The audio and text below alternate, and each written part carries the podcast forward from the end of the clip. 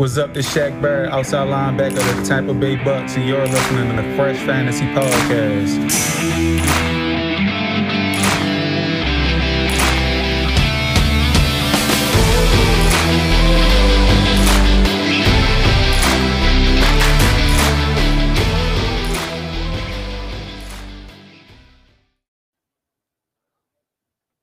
What is going on, everybody? I hope you're having a great day today. This is Alex from the Fresh Fantasy Podcast, and this is the 17th episode of season three. Today, we're going to be talking about a variety of fantasy football injury outlooks, breaking down guys like Cam Akers, Travis Etienne, Chris Godwin, and more, and their outlook for this coming season.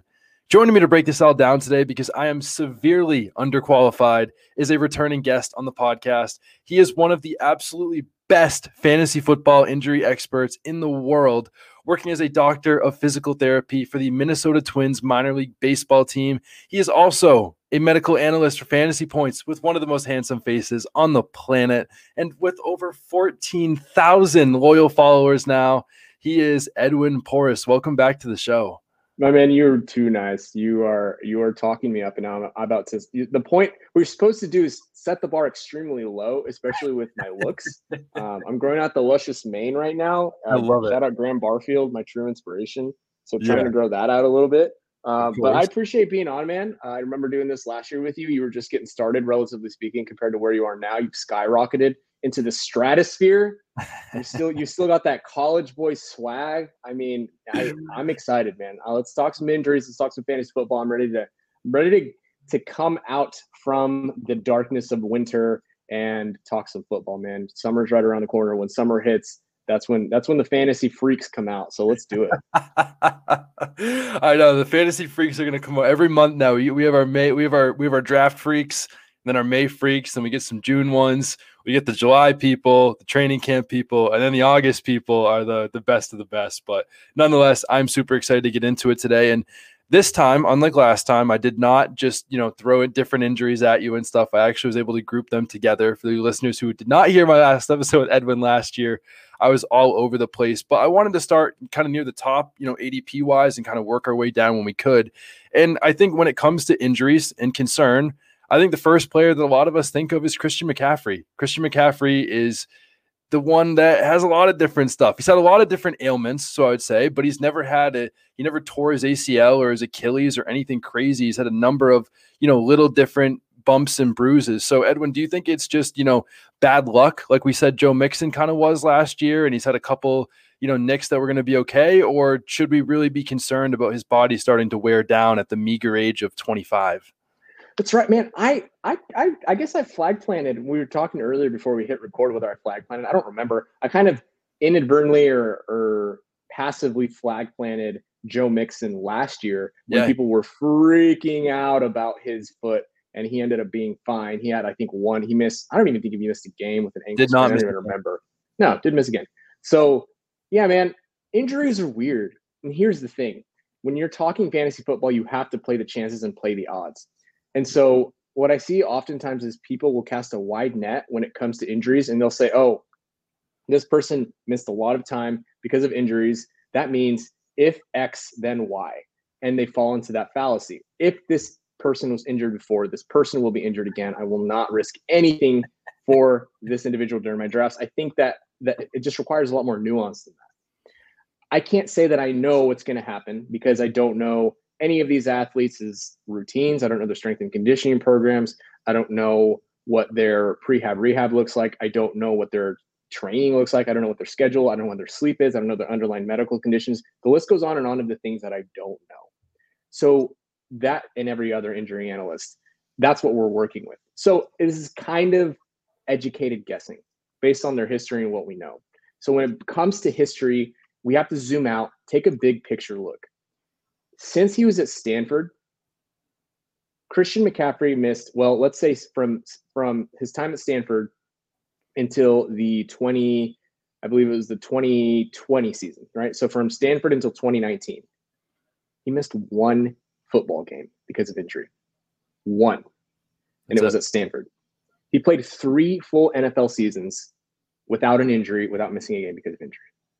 Now, if you flip it and look at that from the perspective that literally less than 3% of NFL games are injury free. That's pretty absurd, right? That at a running back, an NFL running back, regardless of how much volume he was getting at that time, didn't miss any games at a position where uh, we feel like there, eh, this is arguable conversation for another day, but there are, there tend to be more severe injuries, if that makes sense.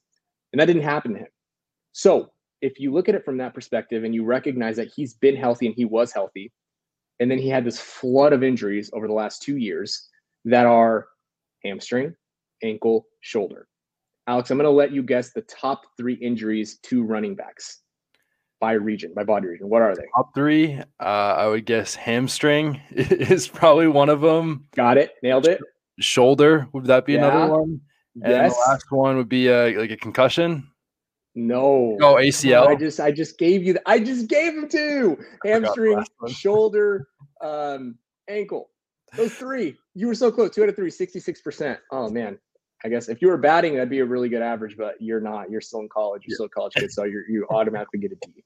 All right. So what you need to know, right? I've been gone on, I've gone on long enough about Christian McCaffrey. I'm sorry.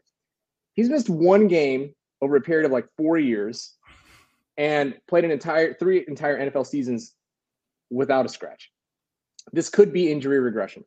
I don't know anything that's going on behind the scenes. I don't know if anything he made any changes to a training regimen, like I mentioned over and over and over again. I do know that at one point this season he finally started taking rest days, and I know that his snaps are a concern. He plays 90 to 95 percent of the snaps. Derrick Henry doesn't even play 90 to 95 percent of snaps. Derrick Henry snaps typically max out around 75 percent. In addition to that, Derrick Henry started taking veteran rest days a couple of years ago. Chris McCaffrey didn't start doing that until now. The hamstring is what it is. He tried to come back too quickly from it. Uh, regardless of what happened there or why that happened, we don't know. But hamstrings are common in speed type running backs, speed, you know, speed receivers. Hamstrings happen to skill players. It's just a common injury. So even though now he's at a higher risk for a hamstring strain in and of itself, I still stand by the fact that an AC sprain and a high ankle sprain, in addition to the quad issue that he had, those are just that's that's that's the cost of doing business as an NFL running back. All of that is to say, I can't predict what's going to happen. I can't predict if he's going to have a hamstring recurrence. Those do tend to recur at a clip, depending on what resource you look at. I've looked; they they tend to recur between like twenty and thirty percent. Um, but what you can know is it seems like a fluke, right? It seems like something that is just out of the ordinary, and this was just injury regression hitting him all at once. Mhm. Um, a good example is, and we'll get and we'll talk about him a little later, is Saquon Barkley. Like Saquon Barkley, we were Saquon Barkley to the moon last year, and then he stepped on a defender's foot and rolled his ankle. Like you can't predict those things. So I'm not telling you I'm predicting a healthy season for Christian McCaffrey. I'm saying that based on the statistics, based on based on the data and his own historical context, I think that he's going a little too late in drafts. And if we were sitting here, I mean, this time last year he was still being drafted top two, right? I mean, nothing changed since then. Nothing has changed other than people's perception uh, and maybe a slightly increased risk of a hamstring recurrence. I love that. I love that. That's a that's a really good way to to word that with him, and I'm I'm glad to hear that there it doesn't seem like some real huge like additional you know risk, and I hope that he can be the guy. The other thing that I also wanted to mention that wasn't necessarily his training camp routine, but just something that some beat reporters talked about is that he actually I guess talked with Marshall Faulk, I guess who missed like no more than 11 games in a season in his entire career um, about like kind of what he did to kind of stay healthy and stay on the field. So I don't know how much those things, you know, impact. I know Will Fuller was doing yoga stuff last year and and all that, and we saw how that worked out. But I, I don't know if that makes any difference. But I think the rest. Do you think? Sorry, real quick before we move on, McCaffrey. Do you think these rest day things like that Derrick Henry started taking and stuff do make a difference? Like, and do they lessen the toll on your body at all? Like, do you think those rest day things make a big difference for players? Oh, Alex, I don't think. I mean, that's what the data shows, right? I try not to have an opinion. Usually, what I try to, to say is based on some sort of data. And we know by uh, work done by Tim Gabbett is, and a lot of other individuals in the workload management sort of world that's that's sort of caught on in the NFL and pro sports lately is big spikes in workloads are one of the reasons people suffer, uh, athletes suffer soft tissue strains. And so if he has either a big spike or a chronic high level workload, sound familiar? Sound like Christian McCaffrey. Those are the two risk factors, the biggest risk factors for soft tissue strains. Okay. So these are modifiable. right? The amount of work he puts in in the offseason, that's modifiable. And the amount of work that he gets during the week, aka rest days, if you want to call it maybe the snaps, like snaps that he might uh, you know, be taking, those are modifiable. This is a fixable problem. And I can't predict what the Panthers medical staff is going to do, but I know there are some really smart people working in those rooms. And I just can't imagine they're going to go full force, full steam ahead with the exact same plan they've had for him because they cost that organization, he cost that organization a lot of money. And things tend to change when guys who cost a lot of money uh, aren't on the field. So again, I can't predict anything, but I just think there's there's got to be some sort of change. Something's got to give. And McCaffrey's history in the greater scheme, other than the last two years, has shown us he can stay healthy. Yep, absolutely. I love that. The next guy I want to talk about is probably the the least maybe important. I don't know about maybe that's not fair to say of like the injury people that there doesn't seem like another thing, but similar to Christian McCaffrey with just some bad luck injuries um, that that we also have here is is my man D'Andre Swift. I gotta I have to ask about my boy um, to see, and he's had he's had a groin strain that he missed no games from. He had the shoulder. Has he called injury. you back yet? By the way, is he what? Has he called you back or he has not called me back? Text you back? Nothing. No, nothing. Sending you up text no. at any point. It's I mean, he's at this point he's just like a bad ex that just like I I, I still have, feel the love, but I'm not getting any love back. But there's hope. An ex. I mean, your there your hopes are high there. You're really did that didn't really happen, Alex. I mean, I don't think he has he responded to you on Twitter. I mean, I think this is a one way street here. You might want to move on. I don't know. Don't hurt maybe, yourself anymore. Maybe it's time to move on, but maybe it should start with taking the jersey out of my room. Who knows? But the biggest thing is he did have that shoulder injury, which you said is one of the top three most common injuries for running backs. He dealt with a concussion the year before. He also had that groin strain that may have, you know, limited him a little bit. But do you think there's anything that really suggests that, you know, we should be worried about him? Because I know you were a little worried last year about the groin strain. I know that was something that concerned you, but, you know, coming off another year, are you still concerned about some of these injuries? I think there's a minimal to moderate level of concern, but okay. you can also look at it as like this is an NFL body. He yeah. has had the groin thing going on. He had surgery for it in 2018. It came up again in the preseason last year, probably not unsurprising. Yep. The groin at some point could give. We know that those outcomes, uh, I think they're based on. If I, I need to go back and look at the research, the out, the long term outcomes on those groin surgeries aren't typically further out than I think like two years. I can't imagine, uh, but I have to double check that research but they have good outcomes. That's what we know. But he's getting further and further away from that surgery. Does it come back? Does it bite him in the butt? We don't know. We know there's about a 20% recurrence rate in concussions based on data from 2016 to 2019. In addition to the shoulder injury, I mean, that's just an AC sprain. I mean, Christian McCaffrey's had an AC sprain, right? Um, D'Andre Swift had an AC sprain last year. We know that Justin Jefferson had an AC sprain uh, in the preseason last year. Everybody freaked out about it.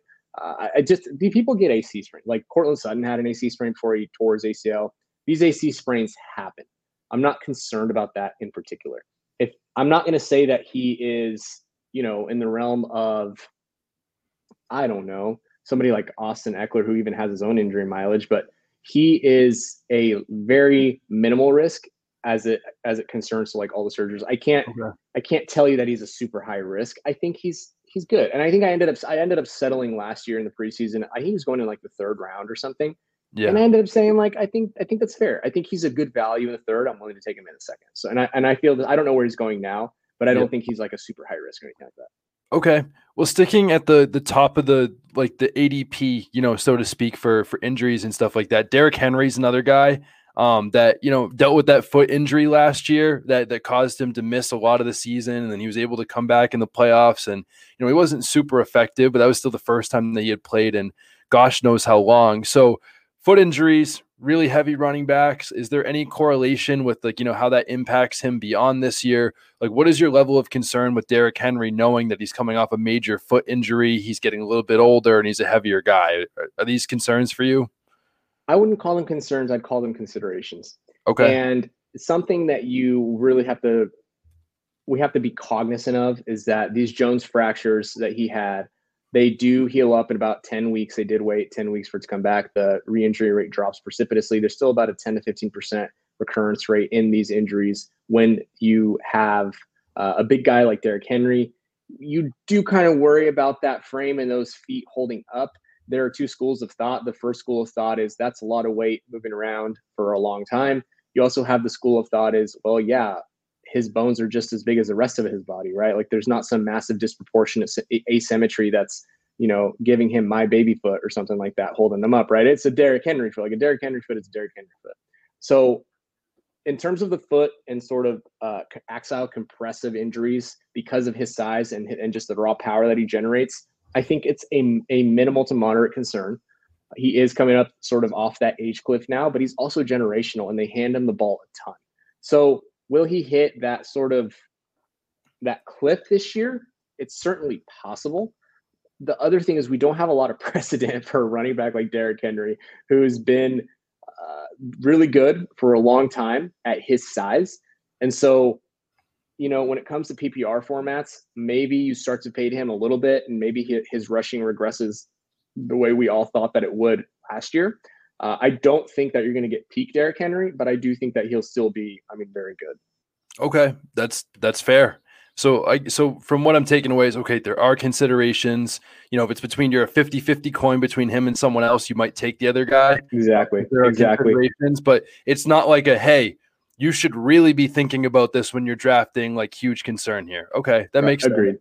Going yep. going down a little bit in in ADP, uh, Cam Akers is going right now, you know, the back end of the second rounds, early round of third and drafts and stuff like that. And he's coming off, you know, the Achilles injury that was a medical marvel that it sounded like from when he was able to come back in, in just five months from a torn Achilles. And he obviously wasn't super effective, whether it was because of the tough run defenses or the fact that he's coming off a torn Achilles um, in, in the aftermath of that. But how do you see this whole Achilles situation? Because I know that we talked last year and when we talked, you said these Achilles injuries really seem to zap people a little bit of of some of their explosiveness and their speed. But the other side of that, which I don't know if it makes a, a factor for someone like myself, I don't know, is for someone like Cam Akers, he's a, almost a year removed. By the time we get to the season, he'll be over a full year removed. So how do you see, you know, that impacting, you know, his ability to get back to 100%? uh, this is a tough one, right? Because yeah. you sort of mentioned it. It's not that it was ne- necessarily a medical marvel for everything we have going on these days in sports medicine. Yeah. It was just the first time we'd seen it in a high profile player. He had a pinning of the Achilles as opposed to like the traditional open procedure. That allowed him to become weight bearing and start training and rehab a lot more, a lot quickly, a lot more quickly than than traditionally thought. And he did come back at that like six and a half, seven month mark, which I every time I come on a podcast and have to talk about this, I hate being like the Debbie Downer because I I don't want to discredit the fact that he put in an insane amount of work in a short period of time, and the sports medicine department in LA did a phenomenal job getting him back to like. I know we're fantasy we're fantasy players and we want to analyze like but how will to what degree does this matter to how is he going to perform for my fantasy team but just as a, an outsider looking in as a pt i'm just like amazed that they even got him back in the first place I want that to be like that's the foreground, right? So I want that to be at the front of everybody's mind before I go off on this little tangent that I'm about to give, right? So here's the argument against Cam Akers. In the playoffs, among running backs with at least 20 attempts, he was last in EPA per attempt. He was last in points above replacement. He was third to last in expected points above average. He was third to last in points earned per play. You also talk about the penalties that were three to four penalties, you know, 10 to 15 yards. I don't really think that would have impacted his efficiency that much, right? And there's also the argument of like, well, yeah, maybe part of the reason that they were able to gain that chunk of yardage was because there was a penalty in the first place. So, all in all, he looked like a guy coming off seven months of an Achilles tear. Like that's what he looked like to me. He had decent bursts. He looked like a guy who'd done his rehab and stuck to it, and he he looks great. The question with tendons is, and you sort of alluded to it here, and I need to sort of back up and explain. I'm talking a lot, Alex. I'm to try to keep it short. The difference between an ACL, for example, like a ligament and a tendon, is that the ACL is not live tissue. The ACL, for example, it's just the example we're giving, is a ligament connecting bone to bone.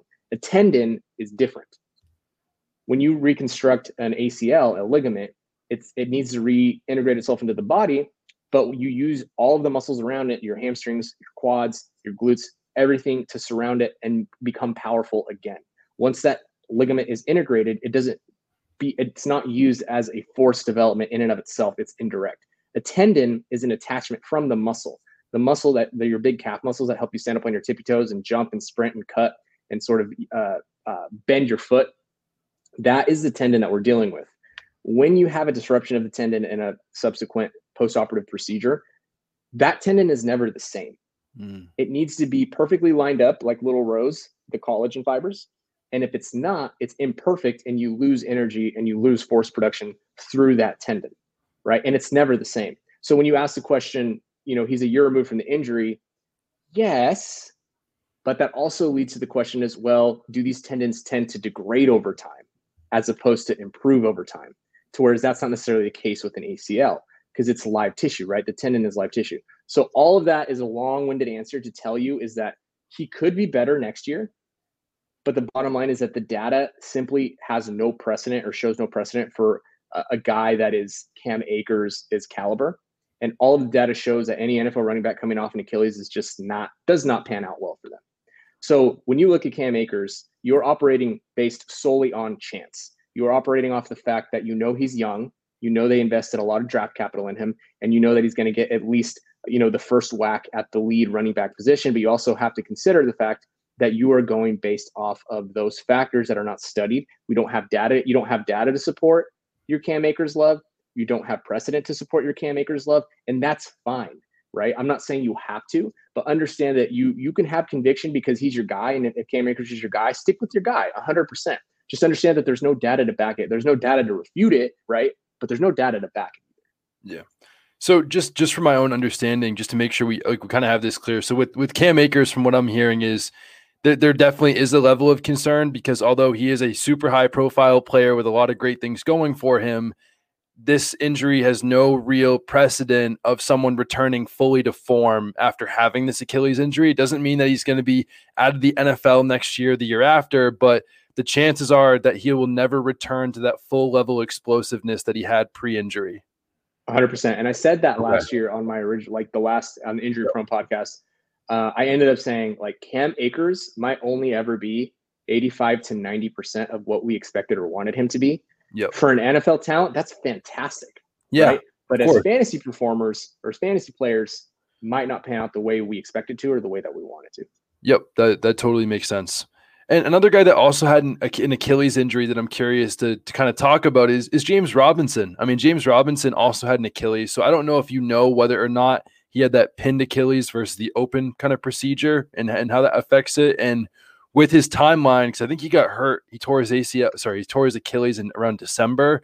Like, do you think that he can, you know, return, you know, early in week one or week two of the season, or is he going to be a little bit more uh, impacted by coming off of it?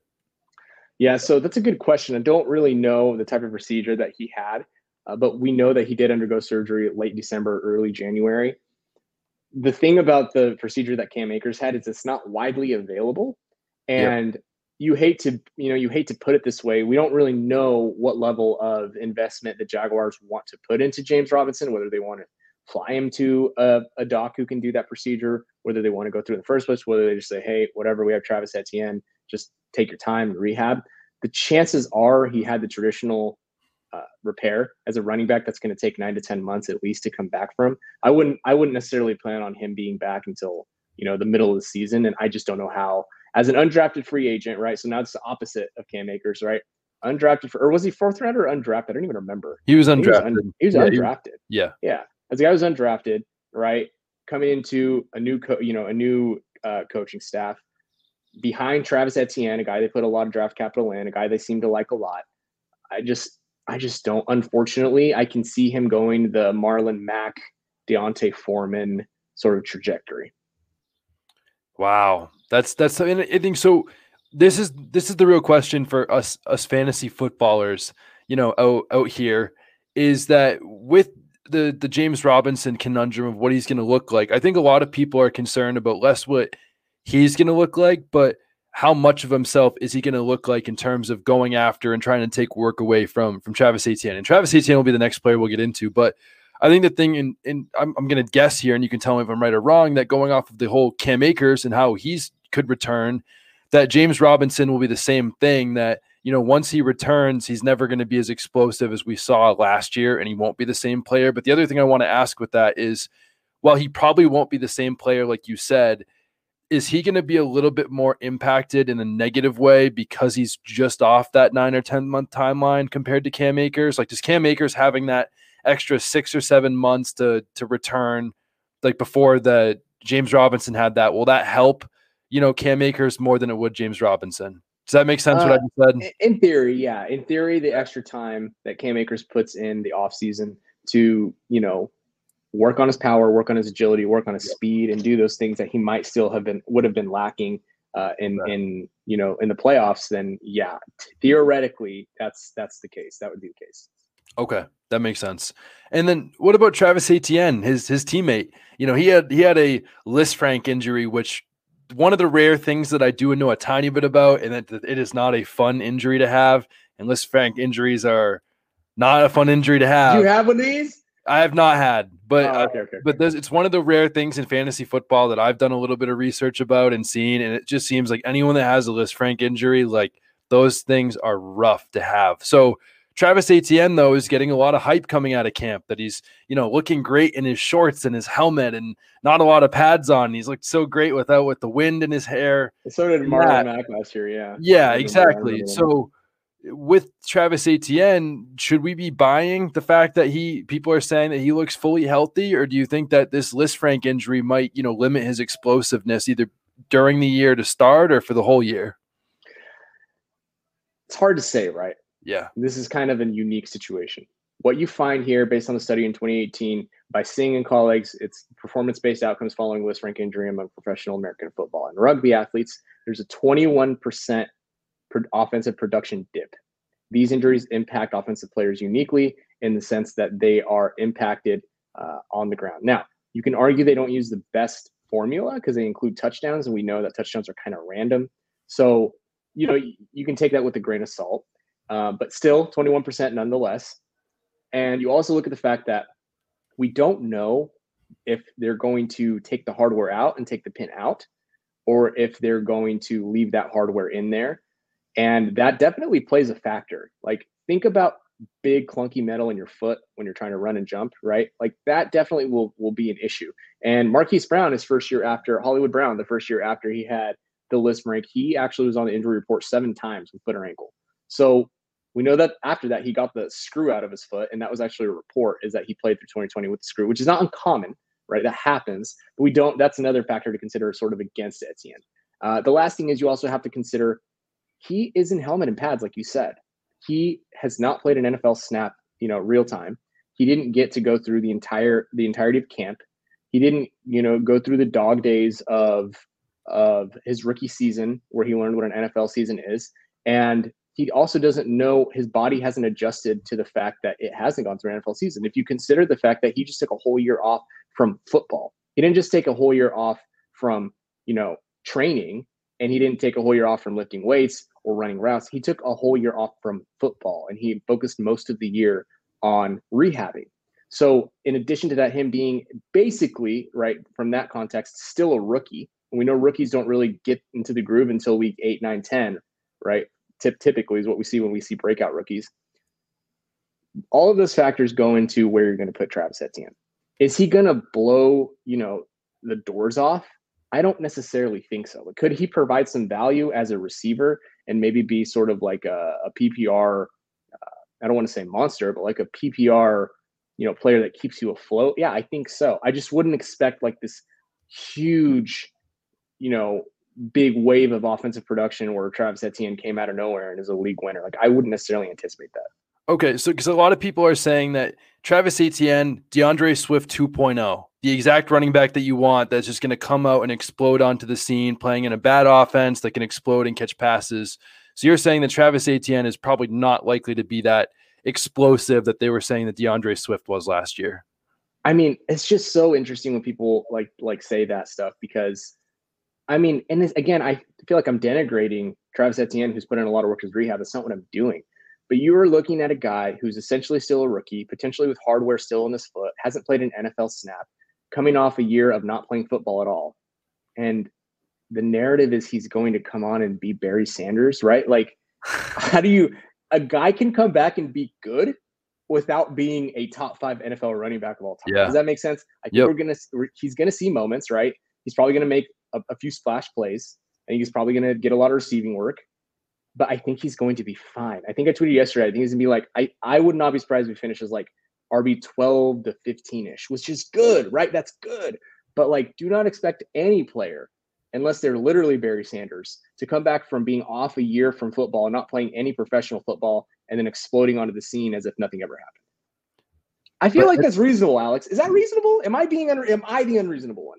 But Edwin, he played with Trevor Lawrence at Clemson. Like, obviously, he's going to be amazing. No, I'm, Ah, I'm, I'm kidding. I'm being makes sense. That sarcastic sense. for the I got listeners you, that got you. can't hear He's it. got but- that uh Dabo Swinney. Swag. Yeah, seriously, we might as well just bring Dabo in instead of Urban Meyer and kick Doug Pederson to the curb. But that's that's interesting to know about about Etienne and that, that like that definitely is a concern. The other thing I want to ask about him real quick before we move on, you also mentioned the pin the pin thing, like whether or not he's playing with metal in his foot. So like let's say August comes around, it's a month before the season, and we hear that either like he's still got the screws in his foot, he's gonna play with it, or he just got the screws out on on August 1st. Is that like does do either one of those really you know impact positively or negatively on his like range of outcomes for this year I think it's a drop in the bucket. okay Um, I think it's primarily something that you would feel more optimistic if you hear that. yep I don't think I don't know if it'll happen this year because typically that's another procedure, right? And that that's like another full like recovery. That's like Oh. recovery time. okay so if so it hasn't happened by now, like it's got to happen like now. If it's going to happen, it'll happen within the next like month. But okay will it change like where I see him necessarily? Maybe a tick higher. Maybe I'll say he'll finish potentially RB 11 to 14, right? Like it'll help me a little bit in that instance, but I don't think it's like a massive wave. I just mentioning that in the context of the greater picture. okay so it's probably not going to happen this season if it doesn't happen really soon because of the recovery time for it okay that makes sense so let's let's also we've done some of the other injuries and now it's our everybody's favorite time of the show and it's it's acl time unfortunately and i, I do not i say that with a heavy heart. Uh, i hate acl injuries. I think they're terrible and i hate seeing players go through them because it's everyone knows it's an automatic you know 9 to 12 month recovery. But we'll we'll start with the players that you know are coming right off the torn acl and then kind of jump into some of the players that are you know a year removed and what that looks like. But I don't know if you'd want to start with running back or receiver. Let's start with running back if we can with with J.K. Dobbins. You know, he's coming off a torn ACL, and that obviously is not very fun. So, what do you think that he looks like? Because we got a report yesterday saying that you know he is getting he just sorry he was catching passes from a jugs machine, not moving around. Like, where should he be at in his recovery right now, and how do you anticipate him looking for the season? Yeah, I, I think I want to get this sort of across right now. Please. It is June, what second. Do not feed in to the machine of reports of a guy looking good in shoulder pads and shorts, of a guy limping, of a guy who just got a, tooth pulled, um, of a guy who just bought a new Lexus and like what, like got his foot like it's just relax, people. Reports in June are mainly primarily meaningless. Joe Burrow was in a brace and hardly limping around, and they didn't bring Joe Mixon into the backfield, anyone other than Joe Mixon into the backfield, so that he wouldn't Yeah. run into anybody in June last year. Like June is still super early. I know as fantasy fanatics, we like to freak out and think everything matters now. It doesn't. Things don't matter right now. Like in all honesty, they matter to the sense where we can like project forward because we get we have some context. But I mean, it's not that big of a deal. So when it comes to J.K. Dobbins, he tore his ACL. Remind me when he tore his ACL. I think it was like late or mid August. Yep. Maybe. Mid August. Okay. So he is getting really close, right? What would we be July? August? He's roughly nine to 10 months, depending on how severe the injury was and whether or not he had a meniscus, which they've been really tight lipped about it. Uh, I actually been asking around some, some uh, Baltimore reporters that, that would be in the know. And they said they don't even know. Like, I think the most up to date thing is that there was an Instagram video posted about him a couple days ago where he was in the pool. So I imagine that if he's not moving around, it might have been a more severe injury, but I don't want to make that assumption. All you need to know is that by week one, he will likely be ready. Like it is highly unlikely unless there's there was extensive damage, like we're talking Joe Burrow level and above damage. It is highly unlikely that he still will be limited by the time 12 months rolls around and the season is here. So same thing, sort of similar to Saquon from last year we're Dobbins isn't like a generational athlete or anything like that, but I still think he can give you 85, 90% of what you would anticipate he would give you from a performance standpoint. Okay. And if I have this correctly, first year off an ACL, like this year for him, does he have a higher injury risk of other soft tissue injuries, like coming right off the ACL?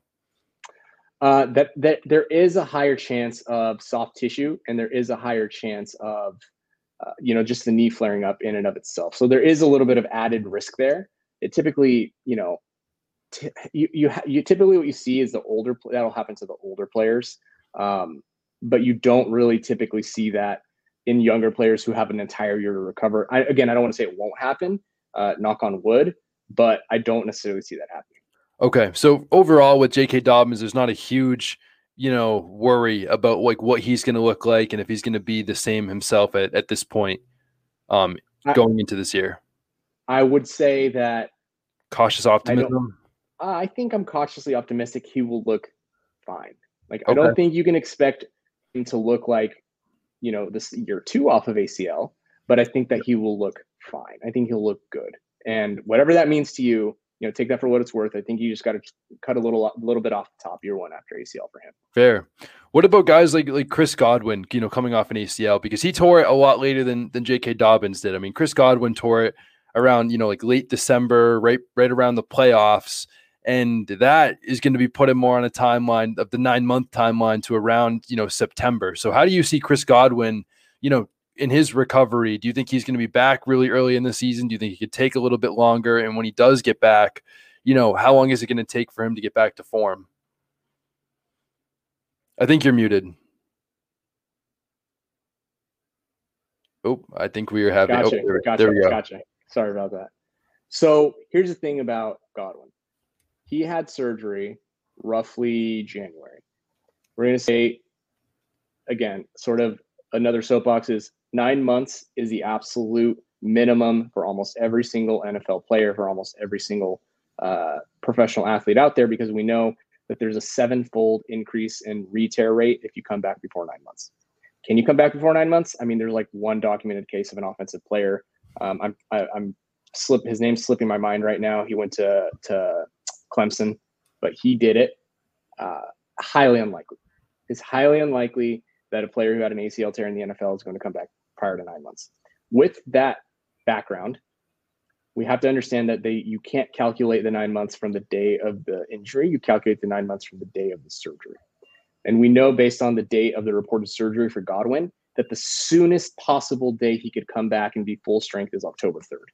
Wow. I think there have been some reports saying, oh, we're, you know, he's up in the air. You know, this just seems like the team playing coy. You know how leading up to the week, a dude's never going to play, and you sort of know he's not going to play, but the coaches still the coaches are still saying like, oh, you know, he might play. I think this is that just on the long, you know, just in the long term. I don't necessarily think he's back by week one. Um, you hope so, right? You really hope so. But the reality is, we're probably not going to see him until early to mid October, based on the dates and the reports that we got. That makes sense. And once he gets back in, you know, mid October ish, like, is he someone that you know, could return to form right away? Because I know it's a little bit different for wide receivers versus running backs. Or do you think it'll take like a couple weeks or maybe the entire season for him to get back to being the Chris Godwin that we all know and love?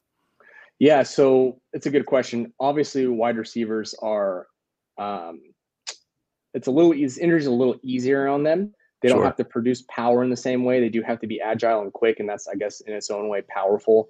But they they tend to have an easier time off of these injuries. And you know, you think about guys like Cooper Kupp, you think about guys like, you know, Allen Robinson. You do have like the increased soft tissue and knee sort of issue, the knee swelling in and of itself sort of recurring. So he is at an elevated risk, but you can probably still slot him in for 85, 80 to 85% of what you, you would anticipate from him at least. Yeah. Um, if he gives you anything more than that, then you should just be happy. Okay.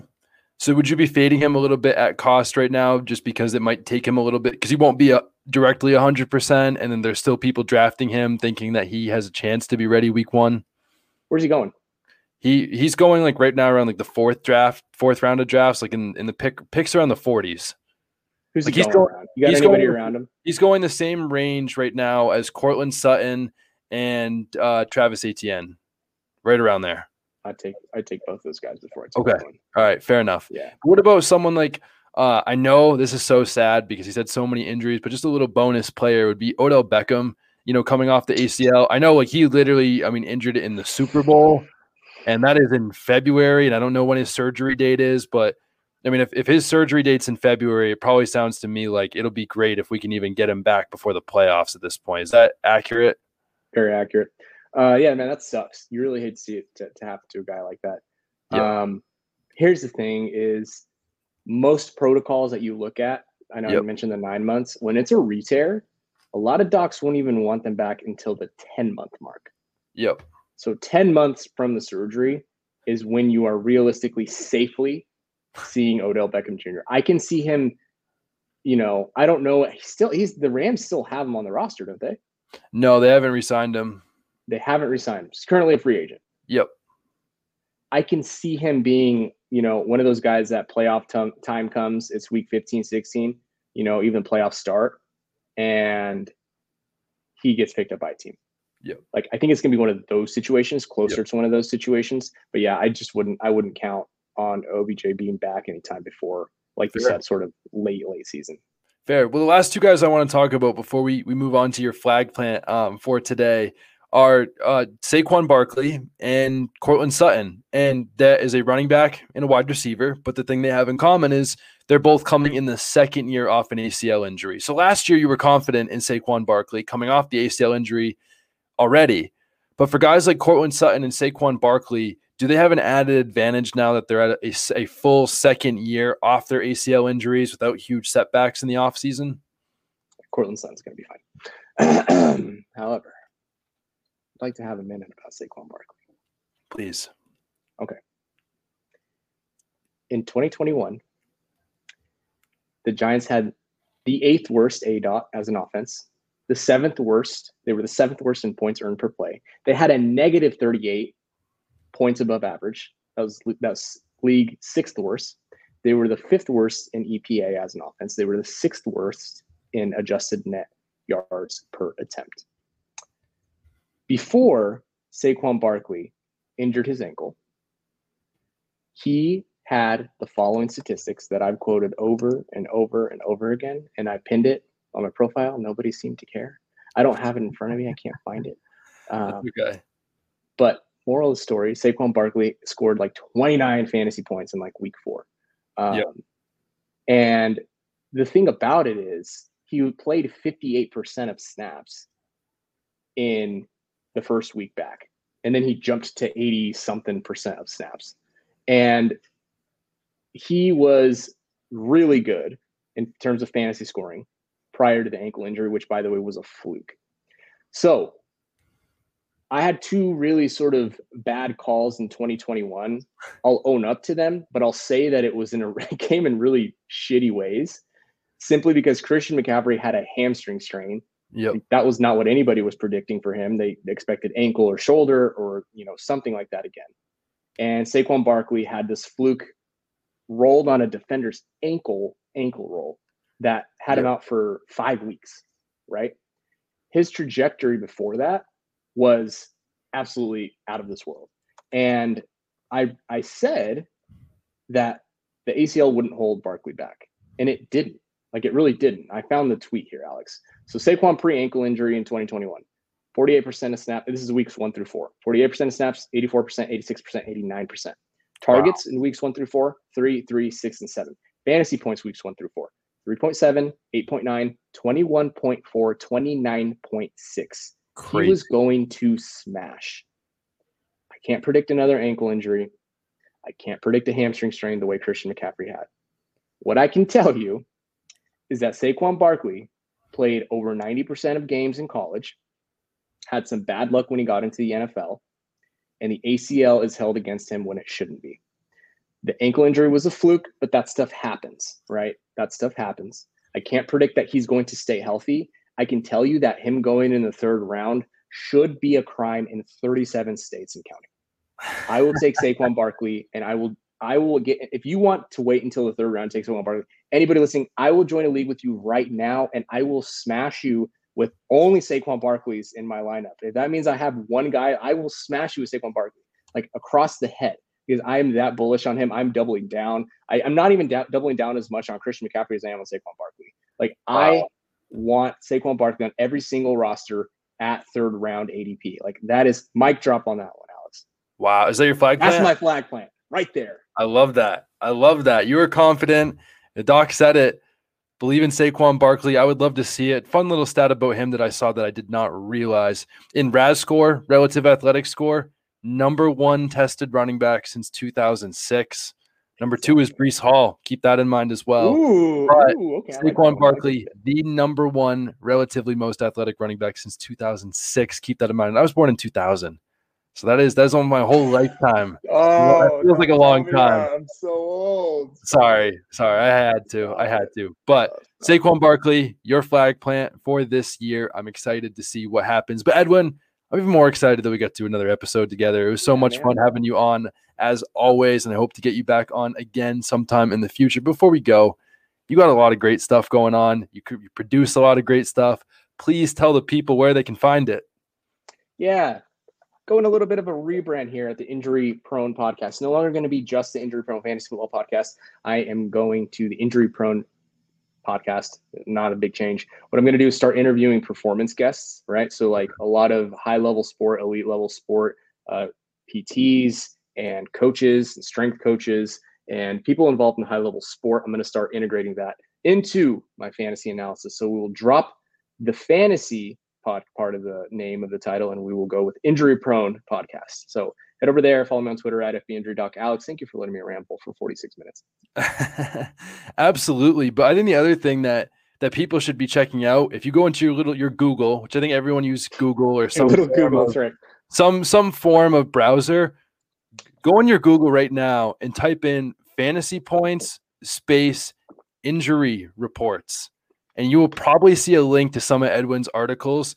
They were articles that I read every single week last offseason, all the time. Edwin was my go-to person to look at that had timelines on when you could come back from injuries and when players were projected to likely come back from whatever was going on. And he had a whole data table with every player that was injured that's relevant to fantasy and when he thought they were going to come back. It was so helpful for me last year in making trades, making waiver wire moves, and making decisions for my fantasy lineups, whether keeping guys or dropping guys. That is something that you want to keep in mind of and something that not a lot of other injury analysts are going to do. Don't forget to find that at Fantasy Points. Edwin is always producing a lot of great stuff, but that's just who Edwin is. He comes up with great stuff and you guys are great listeners as well. We appreciate you listening to the Fantasy Fresh Fantasy podcast today. As always, always means the world to get your listenership and to get to talk football with you guys each and every single day. But as always, please leave a review. You guys already know what to do, and I hope you all have a great rest of your day.